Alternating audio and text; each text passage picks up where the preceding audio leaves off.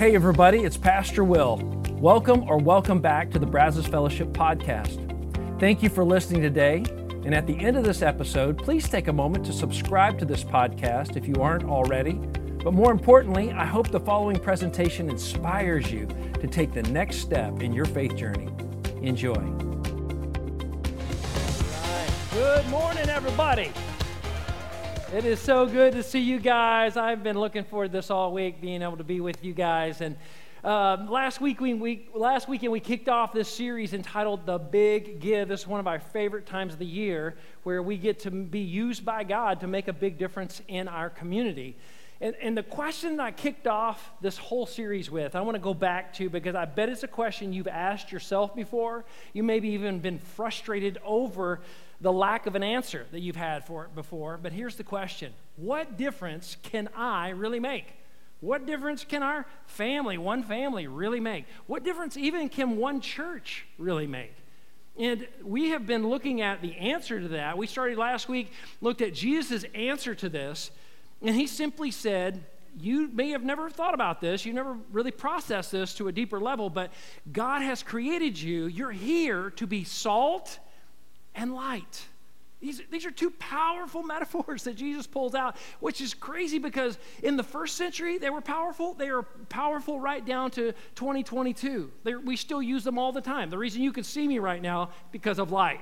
And I guarantee you, whatever I have for lunch, I'm probably going to put some salt on it. But anyway, um, it is still a big part of our life. You can't go to a restaurant with having salt and pepper on the table, right? Like they're still a, such a huge part of our lives. But what do these two things have in common? They both have a power disproportionate to their size. It doesn't take very much salt that could really change the flavor and seasoning of a dish. It doesn't take very much light to completely change the ambiance of a room, if, especially if it's a completely dark room. Like just one little tiny pinpoint light could radically change what you can see in the room. In other words, Jesus was saying, Your life, and you may have never thought about your life having this kind of disproportionate power, but it has the same kind of God given ability to impact far more and greater than you ever dreamed or even dared to conceive that you could have an impact. In other words, he's saying, When you begin to follow me, my light will shine through you, and other people will see that light, those good deeds that you're doing, and they will praise your Father in heaven. And it will have a ripple effect across the world. In other words, God wants to create a ripple effect through your life that lasts far beyond your life on this earth. And isn't that what every one of us wants? I mean, deep down, like at a soul level desire, wouldn't you say, I really want my life to matter? To have meaning, to have purpose, that, that there's something that, that I contributed towards while I was here on this earth that will outlast me, way, way, way, way outlast me. Jesus is, says, I'll do you one better. How about laying up treasure in heaven that will never be taken away from you? That will have eternal value, that will never diminish, it will never depreciate, ever. You can do that. That's possible.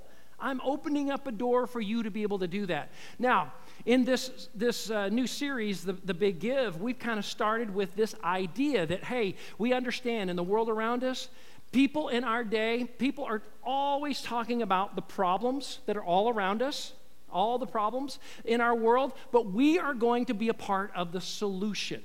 That's our decision and that's our promise that this is what this is this series is about is that you and we're going to invite you to be a part of this to be able to help make a difference in a day when it, it is easy to point at problems. It's easy to criticize somebody else. It's easy to say the world would be a better place if this person wouldn't do this and that wasn't happening and all these things.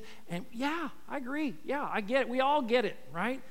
But that doesn't change anything until somebody steps up and says, I'm going to step up and do something about this. I'm going to make a difference. I'm going to let God use me get me out of my comfort zone until somebody does that there's no ripple effect there's no it's just a downward spiral echo chamber of criticism and that's pretty much describes much of what we live in today politically socially across communities across our nation and world.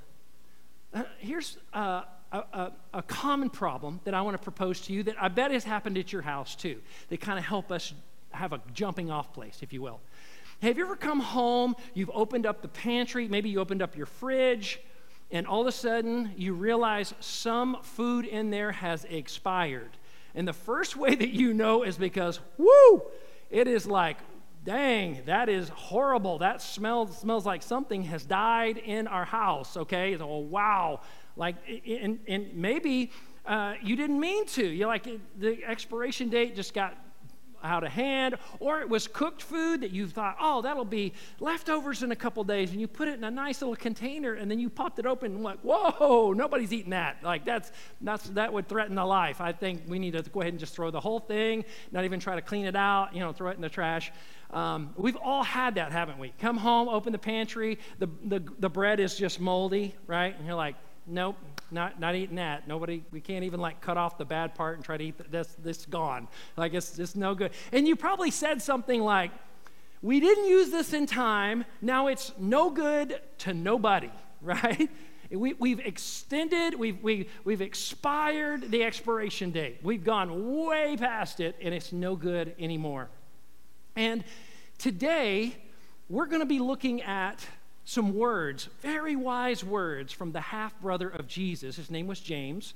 He has a book in the New Testament named after him. Some of you may know about it, some of you might not. We're going to be looking at it today. But James is going to throw down a warning. And it is a warning that many times gets missed by younger people. It's usually not till people are much older in life they go, Why didn't I pay attention to this earlier? Why didn't I look at this and really start living accordingly when I was younger. I wish like crazy I could rewind the tape and start living like that when I was much, much younger. So I hope today, my hope and prayer is that you will desire wisdom over convenience, that you would be willing to do what is wise and what is of God and God honoring today, even if it's a little uncomfortable, it's going to push you out of your comfort zone a little bit. So here's what I'd like to do I want to give you right up front, I want to give you the big aha, the big wisdom teaching, wisdom statement of this entire message, okay? In case something happens and you go, oh, I gotta go, and somebody says, What was church about? You can tell them, Here's what it's about, all right? Giving is required before our stuff is expired. Giving is required before our stuff is expired. Now let's take a look together. We're going to be looking at James chapter 5, starting with verse 1. Okay, let's take a look at that together. What does James say? Here's how he begins. Pretty audacious statement right here. Now, listen, you rich people. Wow, even for first century, that's kind of blunt, right? And I bet you people in Jerusalem that read this letter kind of publicly, maybe even today, you're like, yeah, where are those rich people? He's talking right at you people, where are you? You know, where are the rich people? And what's funny is that many times we relegate ourselves out of that category. We don't think we're rich because we don't feel rich. And if you don't feel rich, you'll never do the things that the Bible warns against rich people to do. And, and here's what I want to get you to think about this for a minute. The reason that we don't think we're rich is because we don't feel rich. And the reason that we don't feel rich is for two reasons. Let's talk about, here's the first one the first one is because we have no financial margin. Or most people who live in this country, along with all the other countries of the world, do not live with financial margin. In other words, if you make this much, you spend that much or more every month. And because of that, there's no breathing room in your budget and, and the way that you live. So I don't care if you make a million dollars a year or more. You're never going to feel rich if you spend all of it. Like, that's just a rule of the way the world and universe works, right? Here's the other one. The other reason you don't feel rich is because of, let's blame it on social media, but today, the world that we live in, we know what everybody else has, right? We know what they drive, we know where they live, we know the new house they built, we know where they went vacationing. So, what happens is we fall in this trap of the comparison game. Oh, well, we're not rich. They're rich. Look, they're driving the new SUV. Look, they went, oh my gosh, they traveled there for their vacation. Look, we just went, like, just see your parents in the next town over. Like, you know, like, we're not rich. They, they live like rich people. We don't live like rich people. The reason we don't think we're rich is because we always can point a finger at and look at somebody who's richer, right? In this country, that's pretty easy to do. And because of that, it makes us never say, oh, those warnings aren't for us, those instructions are not for us. But what we fail to see is that in the global world in which we live, which was certainly what James and, and, and Paul, the times that they gave warnings to rich people, that's what they were talking. In our present world, is the language Paul even uses over in uh, 1 Timothy chapter 6. He, he talks about this is what I'm talking about, the entire world. But when we think about that, then we currently are living much richer than we think. Some of us are actually very rich. The median income, 2021 median income in our country was $45,760. This is the, the, the, the, average or median. I know those are not the same, but let's just think about it like that. It's like the median amount of, peop, of all the people that are income earners in our country they are at $45,760. Now, it's probably up a little bit more than that this year. But if you combined income of your home eh, eh, are at least at that level, you need to know you're in the top 1.9% of the richest people to be alive right now, and arguably richest people who've ever been alive ever. That's huge, isn't it? And some of you are like, how could that be true? Because some of you are saying, I make about that much and I don't feel rich at all. Like, you, I got news for you, people who are at 35 thinking 45 is going to solve your problems. It doesn't, all right? After bills and everything, like, there's just not a lot left over, or if any. And it, it, it continues to perpetuate like that. And we continually, it's interesting that research shows that it doesn't matter how much money you make. Those who make 50,000, which they made 75, they would say, well, if I made that, then I would have enough. And those who make 75 say, if I made 100, that would be enough. Gallup polls, we, there's, there's so much research around this. People who make 100 say, if I made 200, if I, the people at 200, if I could make a half million, half a million, if I could make a million, if I could make five million, it never, ever ends. It's crazy we always feel like it is just out of our reach. Wealth is, is simply always defined by every generation more than I currently have. More than I currently have. James is warning about this. That there was this belief system in the first century, and I think it's still with us, that God favored the rich, that God liked them more. Why? Because look how much they have. Look how blessed they are. But what's interesting is that Jesus comes along at a time when this was the pervasive understanding of the world, and I believe still with us today, and he makes these unbelievable truth bomb statements, like in Luke 12, verse 48, where Jesus says, and if you would, let's read the highlighted words together. He says, Everyone who has been given much, much will be demanded. In other words, don't forget the fact that everything you have has been given to you. I know you worked hard for it, but guess what? The ability to work hard, the opportunity to work hard is all a gift. How much you make is a gift. It's a gift. We, we fool ourselves into thinking somehow we manufactured this, that we, we, we were good enough, strong enough, hardworking enough, like we made it happen. He's saying, don't, like it's a gift. Don't, don't fool yourself into thinking. There are other people that work just as hard, if not harder than you, and make way less, have lay, way less. They live in conditions you couldn't even imagine and have far, far, far less than you do. It's a gift. And because of that, God demands that you manage it well. In other words, to put it another way, rich people aren't more loved, rich people are more responsible. This is what Jesus taught. Rich people are more accountable for what they have.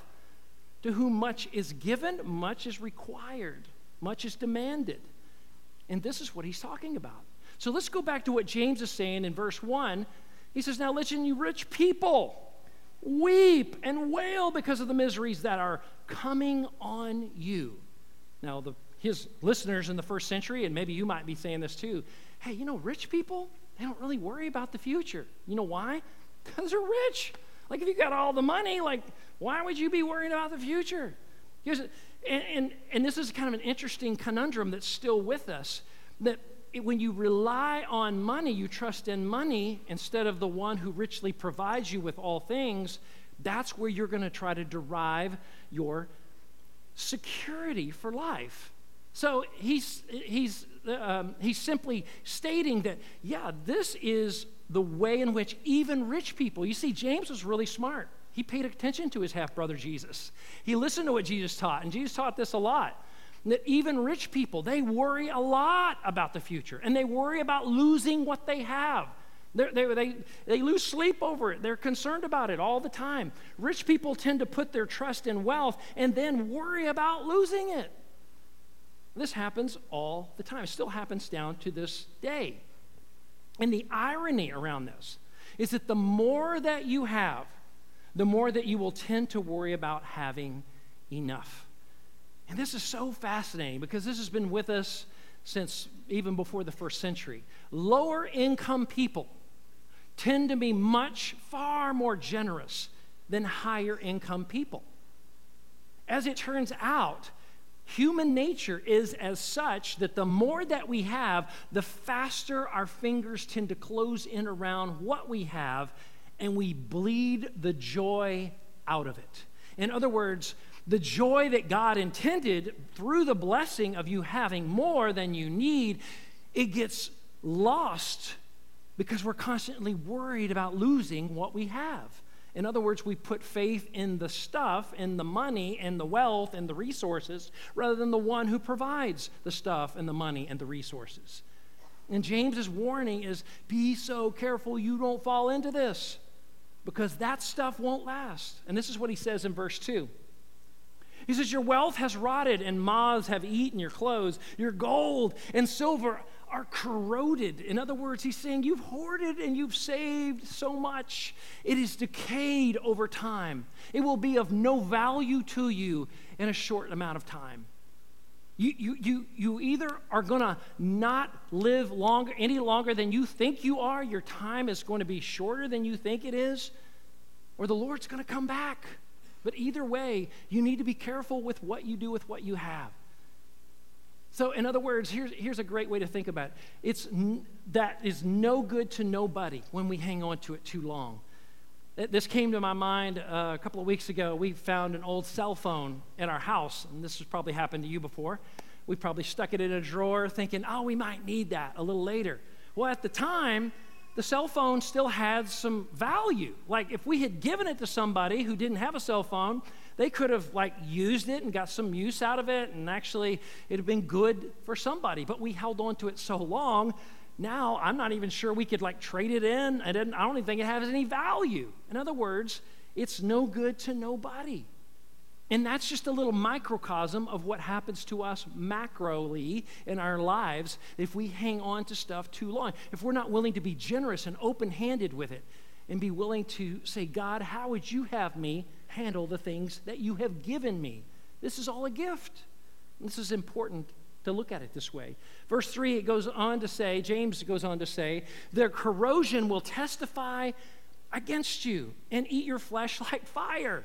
James is like a prosecuting attorney pointing at his audience and saying, God will hold us accountable for what we do with, with our stuff. He's going to hold us accountable with what we do with what we've been given. He absolutely will. And he goes on to say this that you have hoarded and you have hoarded wealth in the last days. In other words, the time is shorter than you think it is. Why hoard when your time is short? Why hoard when your time is short? This is such a good question. And we ought to think about that question and go through our stuff and say, what am I hanging on to with the sort of mentality that well, I might need it someday, so I'm just going to hang on to it instead of using the value that it currently has to help somebody. Like, the time is short because most of us, and, and I, don't, I, I don't know that younger minds, younger adults are fully going to understand this, although I hope you will. I hope some of you younger people go, I totally get that, what I'm about to put up on the screen. but you're going to run out of time before you run out of stuff. This happens to people all the time. This happens to people all the time. Let me ask you a question, and this is a kind of a morbid thought if you've not done this before, but it is a hard thing if you've been through it. Have you ever been responsible for cleaning out a parent or grandparent's house after they've passed away? I've talked to many people that have been through this process. I've done a little bit of myself. And you wind up telling your close friends, you wouldn't believe how much stuff they hung on to from like the 70s and the 60s and the 50s. Like, I don't know what they thought they were going to do with that stuff. And what do you wind up doing with it? Those of you who've been the process, right? And most of it goes into a dumpster somewhere. You can't even give that stuff away. Nobody wants it. It's no good to nobody. It's expired. It's gone. And so are they. it's wasted. And what's interesting is that, and I came across this recently, that um, storage units in our country is almost a 40 billion with a B, 40 billion dollar a year industry. Now think about this for a second. These are little houses we rent to put the stuff we can't fit in our big house. And some of it's climate control. So he's like, oh my gosh, it's like air conditioning. It's like a pretty nice living for the stuff that can't fit in the regular house. People in other countries have bound to just say, you won't believe what those Americans are doing over there. They have rented out another house to put the stuff they can't even fit in the big house. Like, that's what? Who does that? We do that. We do that all the time, right? But it, it's important that we take a step back and say, are we willing to do this differently? Are we just going to keep doing this? Because this is an industry that keeps growing. And, and, and, and, there's a story that people tell, we tell, when we have to clear out all that junk that was just left over from a life. And, and I'm not trying to cast aspersions on the generations that gone before us. I'm just saying maybe we can, they, they brought us so many wonderful things, but we can learn how not to do certain things too from them, right? We tell a certain story about their stuff after they're gone. Guess what? Your kids, your grandkids will tell a story about you and your stuff after you're gone. I know it's morbid to think about, but it's coming, right? The day's coming for me where my kids or grandkids are going to clear out my house after I'm gone. And I think about this a lot. And we set an example that they are going to follow. We are showing them this is how you manage, this is how you take care of, this is how you steward the stuff that God gives you. And it's important. It's James's warning that we take a close look at our stuff. Because most of us, this is a sobering reality, but we're going to run out of time before we run out of stuff. Our stuff is going to way outlast. Wouldn't it be cool if we start giving away stuff that's while it's still good, it's like somebody would actually want it? and you get down to the end of your life and you don't have you just have the stuff you need, right? And, and not all of the stuff that you were intending to be inheritance is going to happen after your death. You could actually do some of it before you die and see the joy and see the difference that it makes in the lives of other people and in our community, in our church, or whatever. It's so powerful when you begin to think about how God wants to use you to be salt and light, to begin to give. Giving is required before our stuff is expired. And I love how James goes on to say, he says, Look, the wages that you failed to pay the workers who mowed your fields are crying out against you. It was notorious in the first century. People were so tight fisted on their stuff that they, they underpaid and overworked people all the time. People still do that, right? I mean, right down to this day. And it's because they didn't want to let go, they would, didn't want to be generous, they didn't want to be fair. They cared more about holding on to than being fair or blessing others and they were, they were exploiting these people. And he goes on to say, The cries of the harvesters have reached the ears of the Lord Almighty. God has heard their cries. And you need to know, people, you have done this wrong. You have done it incorrectly. Here's how God had hoped that you would approach this situation. Resourced people should not look for loopholes to do less, resourced people should look for opportunities to do more. That's why you're resourced. That's why you're rich. That's why you have more than other people, but you will never feel rich as long as you spend all of it on yourself. As long as you always are looking at who else has more than me. And, and being inundated with advertisements and social media that tells you that a little more makes you a little more happy. That is a lie. That is a deception. That will absolutely drain you of the joy and the purpose and the meaning that God intended for your life to have. You need to know that. That is very un American to say that. That is, goes against North American philosophy and, and ideals for many people because it's always more and more and more, makes me more and more and more happy. And it's just false.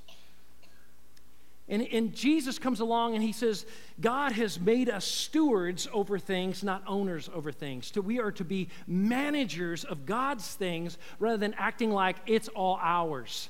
Now, God wants, He's given us opportunities to work hard. Yes, God is honored and He commends us for working hard, but He's also commanded us to be generous and to give and to be willing to live on less than we make so we have margin so that we can give part of that away and bless and make a difference in the lives of other people while we still have time.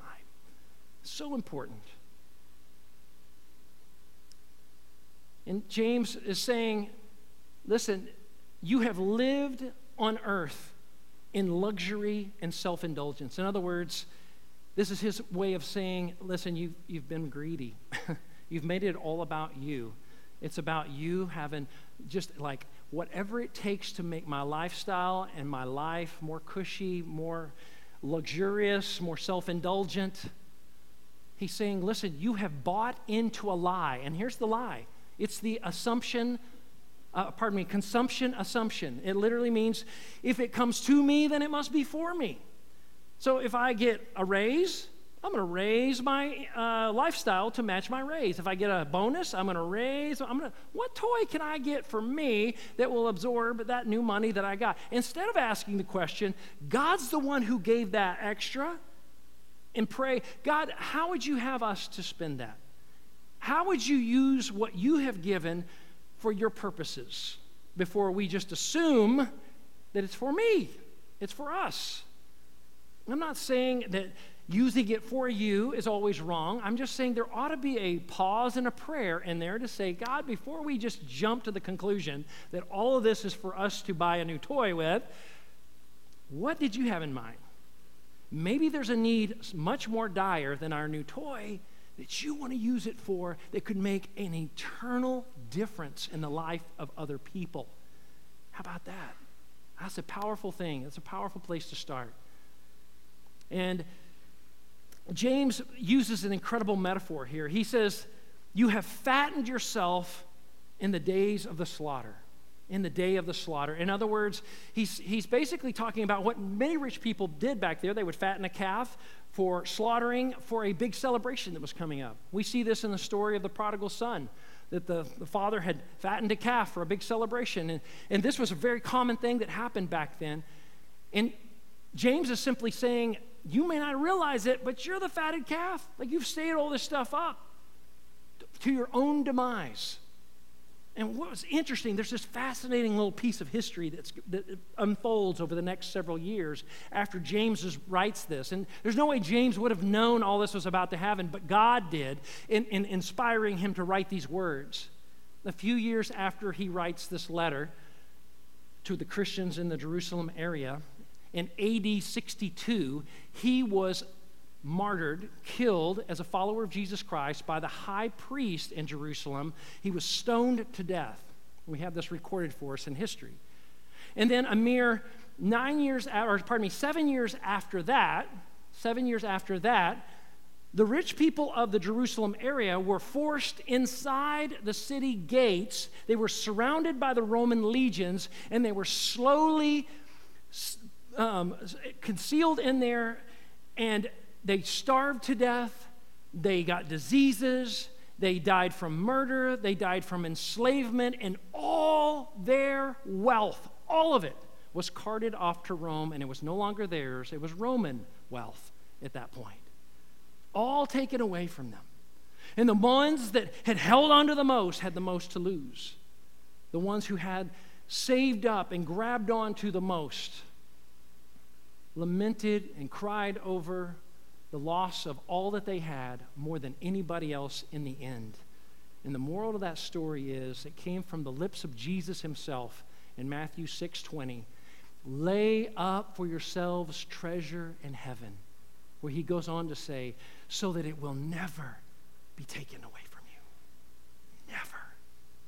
This is an investment that will only yield dividends that will build and double and triple and quadruple throughout eternity for you. He's not telling us don't invest in worldly things because he's trying to keep you from having fun. He's trying to tell you not to invest in worldly things because it won't last.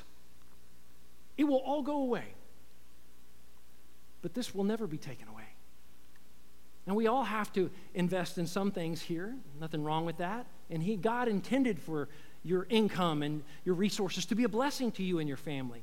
But just being willing to say, God, help us to have the discipline to live below our means, our, our income, so that we might have the means to be able to be generous to other people. You see, giving is required before our stuff is expired. Giving is required before our stuff is expired. I want us to say that together, just one time together. Would you? Let's do it together right now. Giving is required before our stuff is expired. That's right. And to put it another way, what you cling to now, you'll be accountable for later. And this is what we're doing corporately in the Big Give. And the Big Give is simply just a celebration of generosity that we turn to our community and we say, hey, we're putting our money where our mouth is. Everybody matters to God, whether God matters to them or not. Because Jesus loved people like that. He loved people that had no idea that God loved them until they experienced it personally. And we have isolated three organizations that serve women in our community so beautifully well. And this year, we're really focusing on the hurting and uh, um, needy women of our community. And here are the three organizations that we're going to be giving to corporately together Aggieland Pregnancy Outreach, that really ministers to young and single mothers. Hope Gatherings that ministers to widows. And then today, um, we've got Katie Humphreys out there in our um, lobby who is representing Unbound. She's one of the directors that uh, really helps survivors from human trafficking. And Sam talked about that a little bit earlier, and she would love to meet you. We'd love for you to be able to get questions, answers, get to know her, find out more about them. We are so excited. All three of these organizations we feel such a um, an affinity with and feel like we're on the same page um, with our passions and our calling and our mission. And so, really excited to get to partner with these ministries and be able to help make a difference. Now, when it comes to the big give, you need to know we never have like a dollar amount is not our goal. Our goal is a participation participation percentage. We want 100% participation. We'd love for everybody to do something. You know why? Because everybody can do something, right? Maybe it's like, I'm going to give up a couple of lattes over the next couple of weeks so that I can be a part of making an eternal difference in the lives of some women in our community. That would be huge, right? But I want to encourage you to do more than that. That we're willing to, that we're going to be giving 100% away of that which is earmarked the big give over the next couple of weeks. So this week, I'm asking you to pray about from, from today to the 13th, next Sunday we're asking you to pray about God, and this is the prayer God, show me the faith stretching amount that you'd like me or our family or us as a couple or whatever um, to give towards the big give next weekend. Now, for, if some, for some reason you're gone next weekend, you're like, oh, darn, we've got plans on the 13th. Well, you can do it online, or we'll receive it on the 20th, the next Sunday, all right? So, lots of options there, all right? So, I always want you to know that we'd like for you to be a part of this. And if you're like, I don't know what, like, where do I even begin? How much? We just say, start with this $39.95.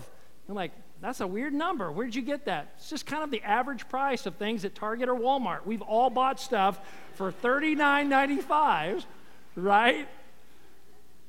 that we took home, put somewhere, and forgot about. But this is an investment that will last forever and could make an eternal difference in the lives and will make an eternal difference in the lives of other people that can never be taken away from you. Now, some of you look at that and go, $39.95? That's not very much. You clearly need to move the decimal point over maybe two times. I don't know, but but that's between you and God. That's why I'm asking you to pray about it. But what's so beautiful over the last three years, you guys, this church has been so beautiful. During a global pandemic, we have given away over $170,000 to local charities and ministries that are helping impact lives right here in the Brazos Valley. Praise God for that. It's because of messages, me bringing teaching like this, and you guys go, that's right. We want to follow and take serious what Jesus said. We're going to put that into practice. We're going to really do this and not just keep criticizing, well, the world ought to be different. Guess what? God's saying, you're right, and I want to use you to do it. What do you say? Jesus couldn't have been more clear in Matthew 25 40.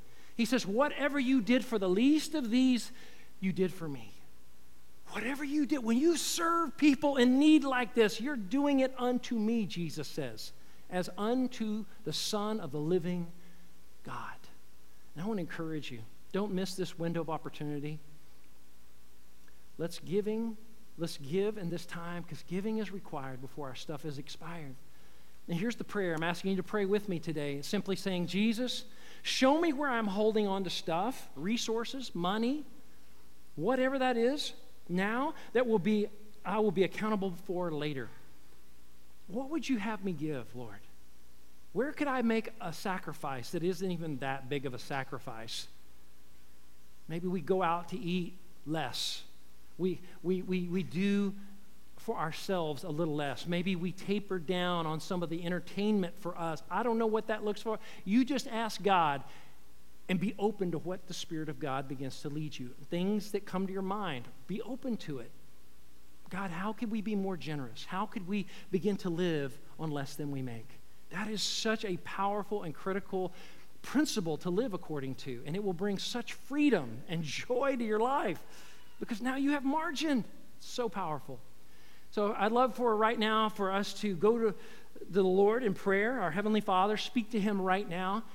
And for some of you in this time of prayer, I want to challenge you. Maybe you're watching this at home on your um, any kind of device, your phone, whatever. I want to challenge you. You would be willing to say, God, whatever you ask, I'm willing to say yes. Would you be willing to do that? God, show me what is the faith stretching amount you're asking me to give.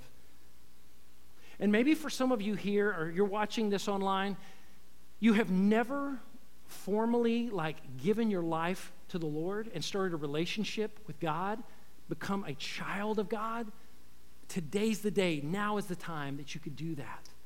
And it will make an eternal difference in your life and a ripple effect that will go out through all eternity. If you would, let's bow together in prayer. God, we thank you so much for your love today. Thank you for your powerful word that pushes us in the direction of where you're at work.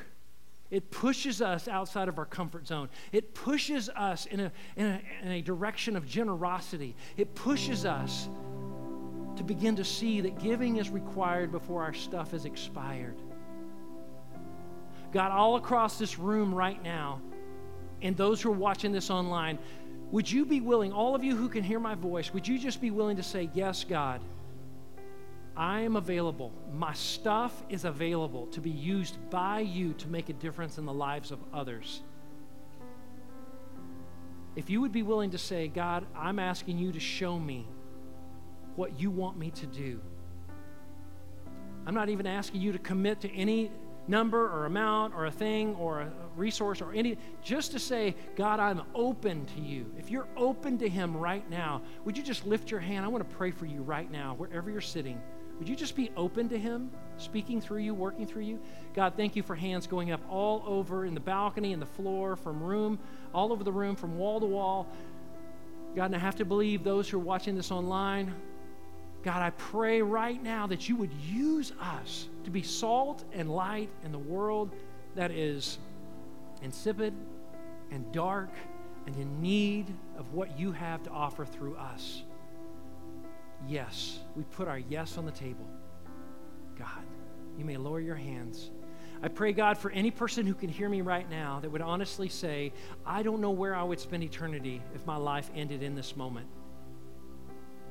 And there is a deep longing of your soul to be right with God, to be a child of the Most High God, and like really live in an intimate, interactive relationship with your Father in heaven. He wants that too. That's the whole purpose for Jesus coming to earth. Would you just reach out in faith and in prayer right now and say, Lord God, I want you in my life. And I ask you, Jesus, to forgive my sins. I'm trusting that when you died on the cross and resurrected from the dead, that was for me too. And I ask you to forgive my sin and be the Lord of my life starting right now. If you just ask Jesus to forgive your sin and be the Lord of your life, would you be so bold? This is an act of faith. They'll raise your hand and say, Will, that's me. I'm asking Christ to come into my life, forgive my sins, take over my life right now. Anybody here? God bless you, ma'am, right there. I see you. Anybody else? Giving my life over to Jesus for the first time today. God, I thank you so much for speaking to us today, challenging us today, that we would live for you, we would give for you that you would use us to make an eternal difference, an impact, while we still have time.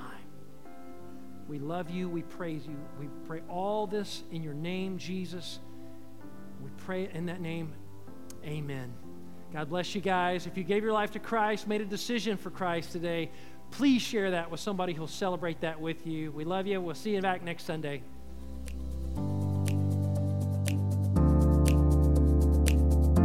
Once again, thanks for listening. If you live in the Brazos Valley, we would love for you to engage with us at one of our weekend services. For directions, service times, and information about our fabulous children's and student environments, visit us at brazosfellowship.com. That's brazosfellowship.com.